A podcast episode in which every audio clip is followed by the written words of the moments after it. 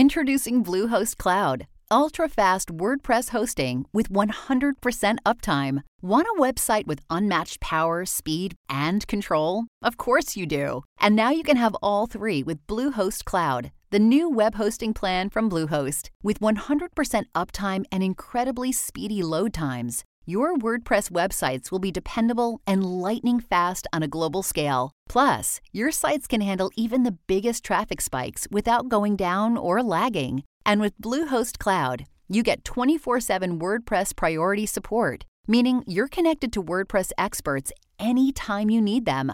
Not to mention, you automatically get daily backups and world-class security. So, what are you waiting for? Get Bluehost Cloud today by visiting Bluehost dot com. That's Bluehost dot com. A science story, huh? These N Y U scientists, they... And I, it I felt, felt I really right. I was so and I just happy. Thought, well... I had figured it out. It was that golden moment. Because science was on my side.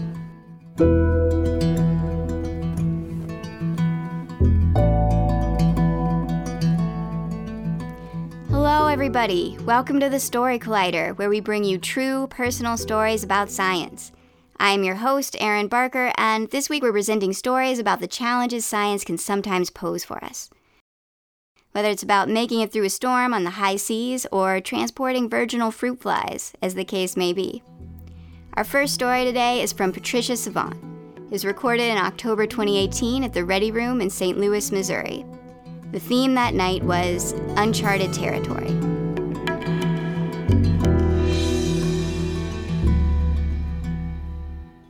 On a morning in nineteen sixty-six, I woke up and I was so damn nervous with that kind of low in the belly fear that I couldn't stop throwing up.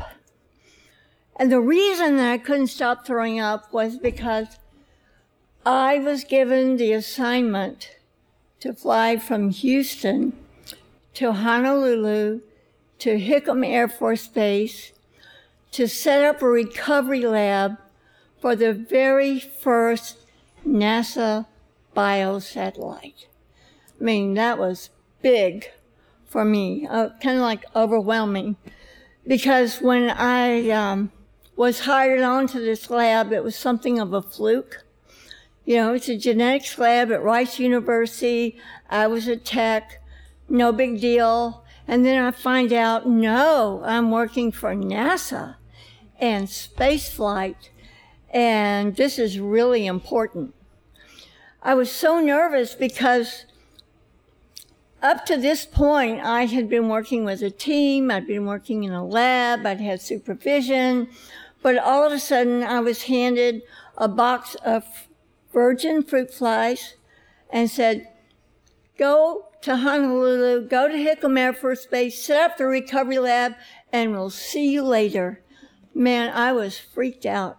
I had never done anything so important or anything that felt nearly as dangerous. I think the most dangerous thing I'd ever done was change a tire on a Houston freeway, which is kind of like changing a tire on a NASCAR, you know, raceway. So I was, I was just really, really freaked out with the responsibility of it and the fact that it was NASA and spaceflight. I'd always loved space, the idea of traveling to other worlds outside of Earth, the idea, as in Star Trek, my favorite T V program, to go where no man had ever gone before. So it felt really, really big. And I didn't know if I was up to it, but obviously I was going to go anyway. But there was another reason that I was kind of like really freaked out about this, because we'd already been part of a project, a NASA project, pre-launch, that it had many, many mistakes. Un- unexpected mistakes, like G E was hired by NASA to design the module. Now, this module was about the size of a volleyball. You might think of Wilson, you know, in Castaway. And so here was this volleyball-sized thing, and inside of it were these little cubby holes where people, our researchers, would put in live specimens. There were like thirteen different uh, research teams across the United States, and they had specimens like frog eggs and plants and fruit flies. And these, these things had all been chosen because they easily showed uh, genetic mutation from um, outside forces. And the idea was to send these live specimens into space, come back, and in our case, breed them to see what kind of genetic changes there might be as a result of radiation, weightlessness, or who knows what out in space. So my job was to take these little virgin fruit flies. They were virgin because our fruit flies were going, the males were going off into space to be hit with all these space things and come back to my lab. We would breed them with these virgins, see their offsprings, and we could tell what, you know, if there were mutations and what mutations and so on and so forth. But there were a lot of mistakes along the way that I had never expected. For instance, G E was supposed to design the module, which it did, but their first design was one-third less than what it was supposed to be. I mean, you know, I've gotten an F in science before because the decimal is wrong. This is one-third. I, I mean, I couldn't believe it. it. It took them two more tries, so that meant we had to go to Philly three times to do this. But that wasn't the only thing. We had worked on the project for two years. We'd had security clearance for one year. So our little team goes for the pre-launch mock-up, you know, to see how everything runs. We get to the gate at Cape Canaveral, and they never heard of us. They never heard of the project. They never heard of us. And so we had to sit in this little trailer for like an hour or so while they called all around and finally decided we were legit, and they let us in. Okay, but there were a lot of other mistakes along the way that made me extra fearful today going on my trip, like what could go wrong? And if it did go wrong, it was totally my responsibility to handle it, to fix it, to figure it out. So I was very freaked out. But more than freaked out, I was excited, and the thrill of this adventure, it overcame my fear, and I wasn't going to not go, so I took the fruit flies in one hand, I took a wad of paper towels in the other hand, and I literally threw up all the way down the tarmac.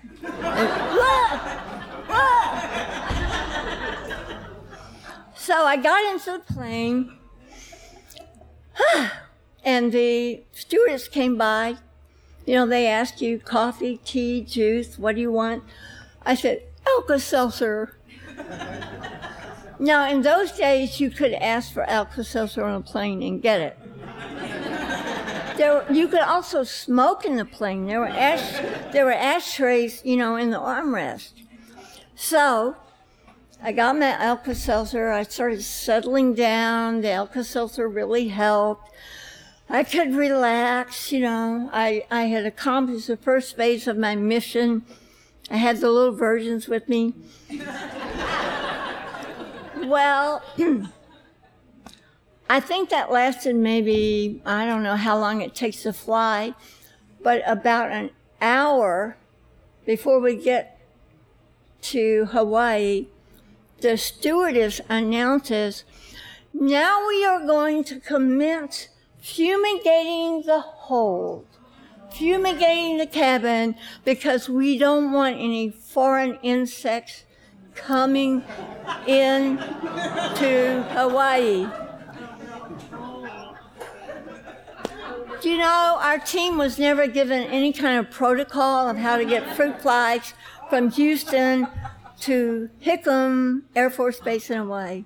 So I was totally freaked out. I mean, really like, oh my God! Kind of like that, because if our fruit flies died, our project died with them, because there would be no no uh, fruit fly to mate with the ones coming back, and no offspring, and no nothing.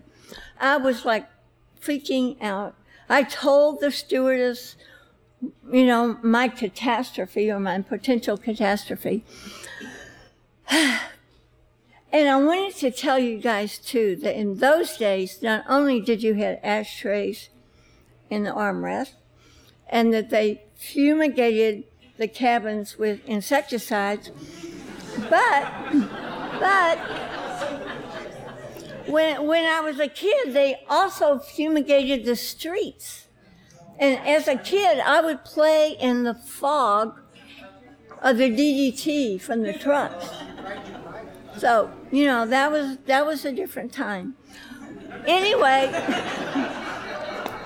anyway, I, I was in a panic. I didn't know what to do. I was trying to think of what to do. I only had a few minutes to figure it out. I think, I don't know who it was. I think it was someone sitting close to me. It's a blur. But they understood my problem. And they took out this plastic bag, the kind that goes over your shirts from the laundry. And we put the flies in the middle of the plastic bag, and we blew it up, tied off the ends, just before they started fumigating the hole. So my virgins were safe. And I relaxed. I'm sitting there, have a nice little balloon in my lap. Everything's cool until we land. Now, in those days, they didn't have these fancy, dancy airports in tropical places like we have now. No, they were open air. That means I'm getting off the plane with my little virgins in their balloon, and it's hot. The sun is hot. Rays are coming down, and I thought, oh my God, they're going to die again, because because in this box is this food that they eat, and it was liquefying in the heat. It was this ugly, messy porridge of cornmeal and yeast, and it was, if it melted, those stupid little flies would drown. So I, I mean, I, I couldn't think what to do. No air conditioning. So I took out, I was fanning. I'm fanning through customs. I'm fanning through luggage.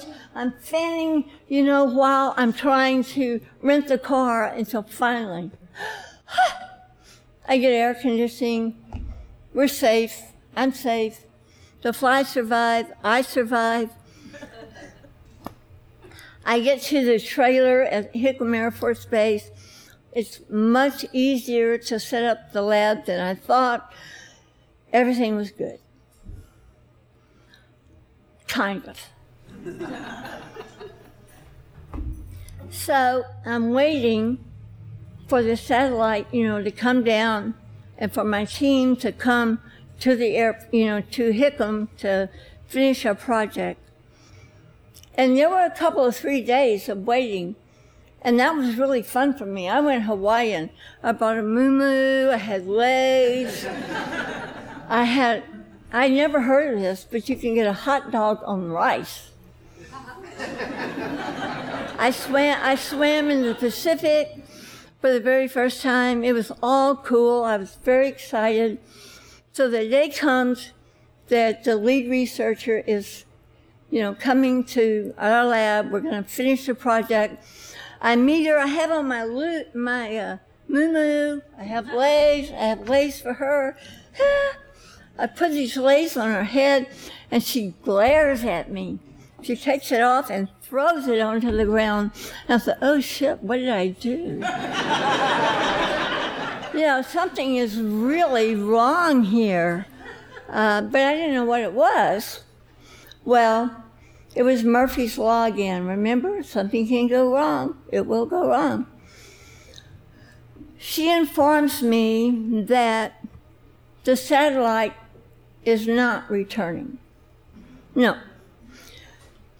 The satellite is up there somewhere, circling around with our little live specimens, and the retrograde rockets did not fire. They're not coming home to the Pacific Ocean. No. The orbit is slowly degrading, and they're slowly falling until they burn up in this fiery fall and crash in the Australian desert. There wasn't anything we could do about it, you know. But that was the end of the project.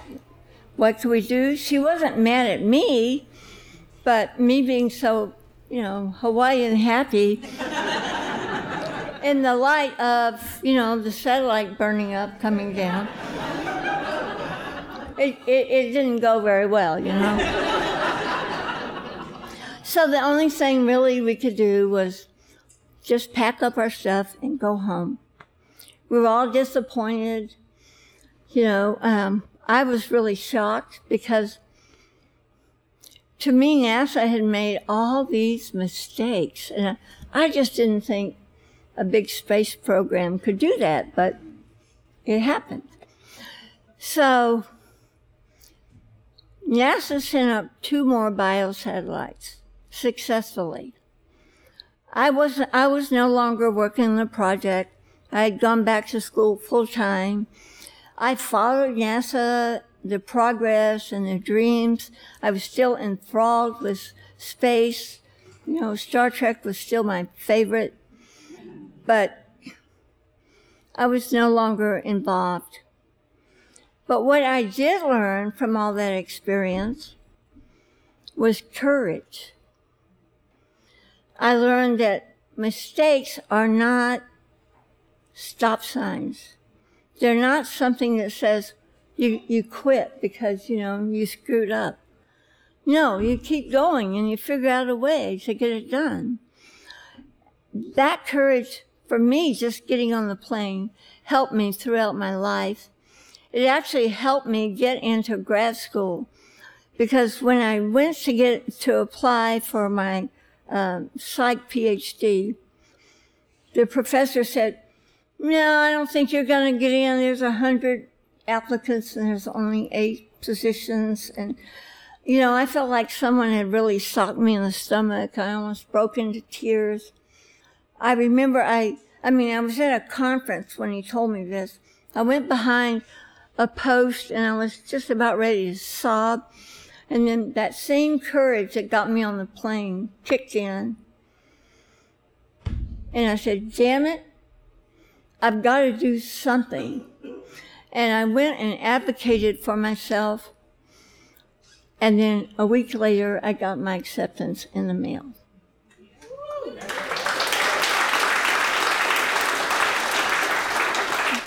I will tell you, when the men landed on the moon in nineteen sixty-nine, my friends and I, you know, were glued to the T V, the whole thing, the landing, the walking on the moon. There was a part of me that I think had more pride in the guts of those astronauts getting on that rocket, knowing how many screw-ups NASA could do. So, thank you very much. That was Patricia Savant. Patricia has a P H D in counseling psychology and behavioral medicine from North Texas State University. She currently has a private practice in psychotherapy in Clayton, Missouri, and practices under the name Patricia Shaw, P H D, with Phoenix Psychological Group. Patricia also provides counseling and support at music festivals as part of harm reduction and medical services. At the time of her story, she was an undergraduate at the University of Houston in biology and chemistry. Before we move on to our next story, don't forget our next Science Story Slam is this month on August twentieth. We would love to see you there, whether you'd like to put your name in the hat to tell a story or you just want to hang out and hear some cool science stories with us. Find out more at Story Collider dot org. We've also got other great shows coming up, like our Saint Louis show on August fourteenth. That'll feature three stories from the Saint Louis area, as well as our Saint Louis hosts, Eli and Sam. And finally, we have one more opportunity for you. Story Collider is now offering online storytelling workshops. I believe our workshop in August is already booked up, but we will be offering it again in September, and you can find out more about that at Story Collider dot org. Our next story today is from Mike Funergy. It was recorded in September twenty nineteen at the Vancouver Aquarium in Vancouver, British Columbia. The show was produced in partnership with OceanWise and was part of Canada's Science Literacy Week. The theme that night was oceans.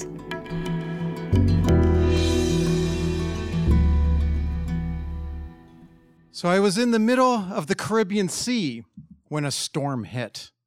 The ship went bobbing up and down with the waves and swells tossed side to side, and this was no small wooden boat. This was a massive luxury cruise ship, the M S Prinsendam, ten decks high. Now the ups and downs of the water performed the same motion in the stomachs of our passengers, and most of them went back to their cabins to lay down to calm the nausea. And whenever they did that, for me, well, I was working on board. I was an activities host. I was hosting uh, trivia games, sports tournaments, game shows on stage. So when they went to bed, my work was done. I could go down to the crew bar and have a drink with my friends. Because storms and swells, when you work on the high seas, are common enough. And after four years, my stomach was rock hard. By the way, you want dumb questions? Try four years on a cruise ship. Do these stairs go up? Think about that one. And so I essentially welcomed the storms. The storms meant time off, and me and my friends would laugh about how our elderly passengers couldn't handle it. It's a storm, it'll just pass. And sure enough, that one did. Storms don't bother me. I'm too, I'm too rock solid for that. At least that's what I did think, until the Grand Voyage. The M S Prinsendam's Grand Voyage. That was the term the marketing department came up f- with for it. Now, this was the cruise for the seasoned cruisers, the ones who had traveled everywhere, every itinerary, been everywhere, seen everything. We were leaving from Florida, going through the Caribbean, into the Panama Canal, down the coast of Peru and Chile, all the way to the tip of South America, across to Antarctica, then back up via Brazil into the Amazon, back to Florida. In total, over two months, a sixty-six day cruise. Yeah. Now, I invite you to consider the demographic that would take a sixty-six day cruise. The average age was eighty-two. The average hair color was gray, the average hometown was Palm Springs, and the average names were Bill and Barb. Now for them, this was the cruise of a lifetime, a chance to check off the last destination on their life's bucket list, Antarctica. And they were they were excited and in great spirits about it. But as crew, I was a little concerned when I saw the condition of our elderly passengers. And I admit, among the crew, we had a few jokes going, wondering if they would survive the entire cruise. But you know what? They, they were great. The Bills and Barbs were great. They came out and participated in everything. Like, I was hosting a volleyball tournament up on the top deck, and we kind of only put that in the program because we thought we were supposed to, not expecting anyone to show. But they came. And it might not have been the most competitive game of volleyball I've ever seen, but they came and participated in everything and were in high spirits, having a blast. And the weather was beautiful all through the Panama Canal, down the coast of South America, sun shining all the way to the tip, all the way until we hit the Drake. The Drake Passage, the narrow waterway that separates Tierra del Fuego from the Antarctic Peninsula, where the southern Atlantic and Pacific oceans meet, and one of the strongest currents in the world channels water into the narrow passageway. known for the roughest seas in the world. Waves came crashing over the decks, dining room dishes went sliding off the tables. Anything that wasn't secure down came tumbling over. Every time the ship went over a wave and into the into the valley below, I felt it in my stomach, sort of like a roller coaster drop, followed by a smash that would jerk me forward. And for the first time, for the first time, a storm scared me.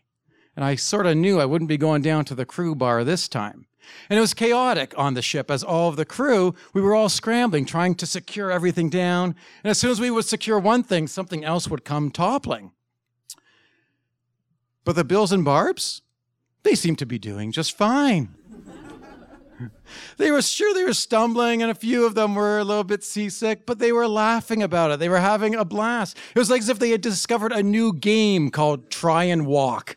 Uh, yep, stumbling their way down the hallways, having a blast.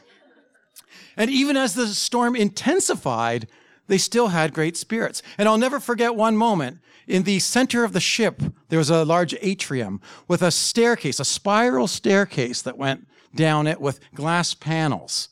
And an elderly gentleman in a wheelchair was flung down the staircase, shattered through a pane of glass, landed upright in his wheelchair somehow, and he brushes the shards of glass off of him, throws his hands up in the air, and he shouts, "Is that all you got?"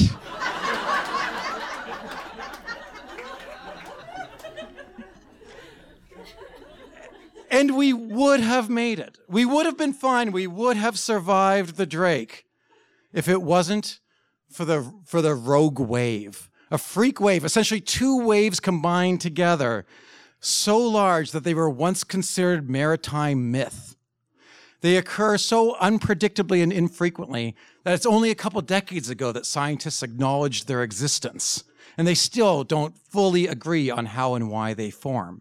It's generally agreed, or the leading theory anyway, leading cause, that there's two different swell systems. Swell systems all have different sizes, speeds, and directions, and occasionally they'll sync up for a short period of time, usually only for a minute or two. And the wave that hit us measured twenty meters, sixty-five feet high, essentially a six-story building of water coming at you. And I was up on the in the restaurant on the top deck when the wave when the wave hit. And I remember looking out and seeing this giant wall of water coming towards us from the side. And even more alarming, though, was that as that wall was going up, we were going down, down into the trough below. And I remember feeling like it was almost became a free fall, but on a slant. And it felt like it wasn't possible to be still floating on water and falling like this. But I didn't have too much time to think about it as furniture started going tumbling. And I grabbed on to a door frame to stop myself from falling into the windows, which are now below me. And I watched as a giant chair came tumbling and smashed into my fingers. And at that time was when the wave crashed over us, and I heard shouts and screams from all directions. We were forced to, to switch direction, to change heading, to go with the waves, while the medical team set up a triage station to help bandage everybody up. Once I had bandaged up my fingers, I ran around trying to grab whatever the doctors and nurses needed to help out. The ship was now going in the wrong direction, towards the direction of Africa, but we had we had no choice but to but to. Uh, take care of everybody who had been injured. Meanwhile, the Prinsendam had also sustained damage and had ta- even taken on some water down in the lower decks. And so we had no choice but to turn the ship around and go back to Argentina. We got some people to the clinics and started doing some repairs on the ship. And while we were docked there in Argentina for a few days, the captain had a big decision to make.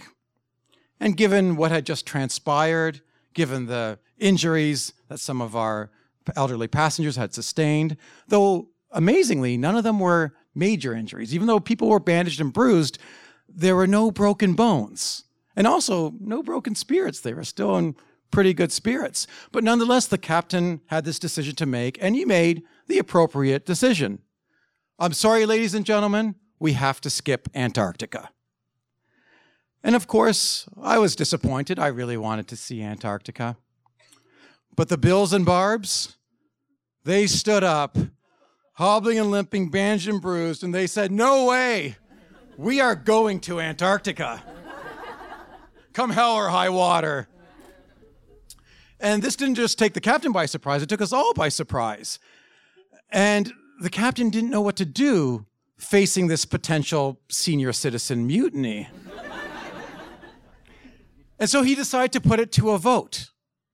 And of the seven hundred ninety-two passengers on the Prinsendam, every single one of them voted to go back through the storm. The Bills and Barbs had spoken. And so we secured everything down, sealed all the hatches, closed all the watertight doors. Everybody was to go to their cabins and lay down in their bed for safety measure while we went back through the Drake, crew included. And I lay there in my bed, down, down in the decks below, thinking, was it a wise idea to leave this decision in, in the hands of the Bills and the Barbs, the ones who only have one more item on their to-do list for life? I've still got a few more. And I lay there in my bed as the hull of the ship smashed over and over and over against the Drake all through the day and into that night. And somewhere in the middle of the night, finally, I fell asleep. Well, I woke up in the morning and everything was calm and still. And I jumped up and op- pulled open the little curtain to the portal. And I, as I did, immediately the sun blinded me.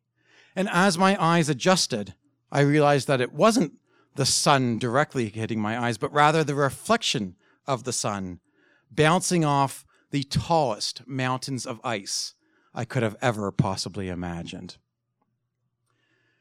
The Bills and Barbs didn't care about the storm. They they weren't afraid to turn back. And it was it was pretty, pretty amazing, their attitude the whole way through. They just wanted to see Antarctica, just wanted to cross off that final item on their life's to-do list. And they did it. And for me in my life, I often find I'm facing challenges, moments of indecision, moments when I don't know whether to go forward or to go backwards. And I often get scared. Moments when those challenges seem so giant and colossal. Moments like that when those challenges look to me like they're a twenty-meter wave about to crash down on me. And in moments like that, I think a good question to ask myself is, what would Bill and Barb do? Thank you.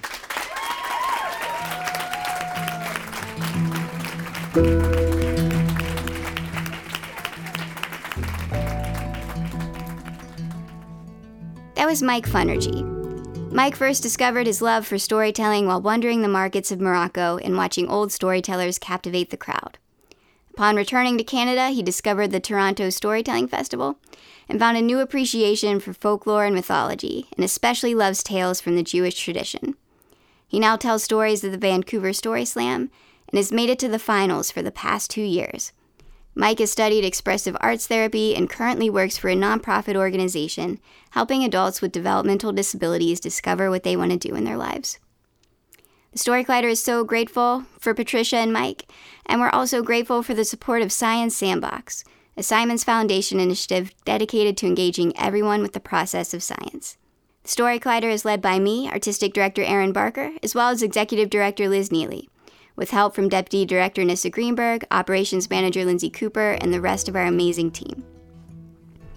Stories featured in today's podcast were from shows produced by Eli Chin, Emma Young, Josh Silberg, and Kayla Glenn. The podcast is edited by Senior Podcast Editor Jen Chen, with help from Gwen Hogan. The theme music is by Ghost.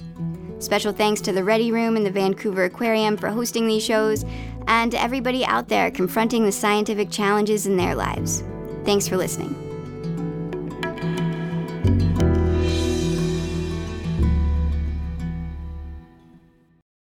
For the ones who work hard to ensure their crew can always go the extra mile, and the ones who get in early so everyone can go home on time, there's Grainger, offering professional-grade supplies backed by product experts so you can quickly and easily find what you need. Plus, you can count on access to a committed team ready to go the extra mile for you. Call, Click Grainger dot com or just stop by. Grainger, for the ones who get it done.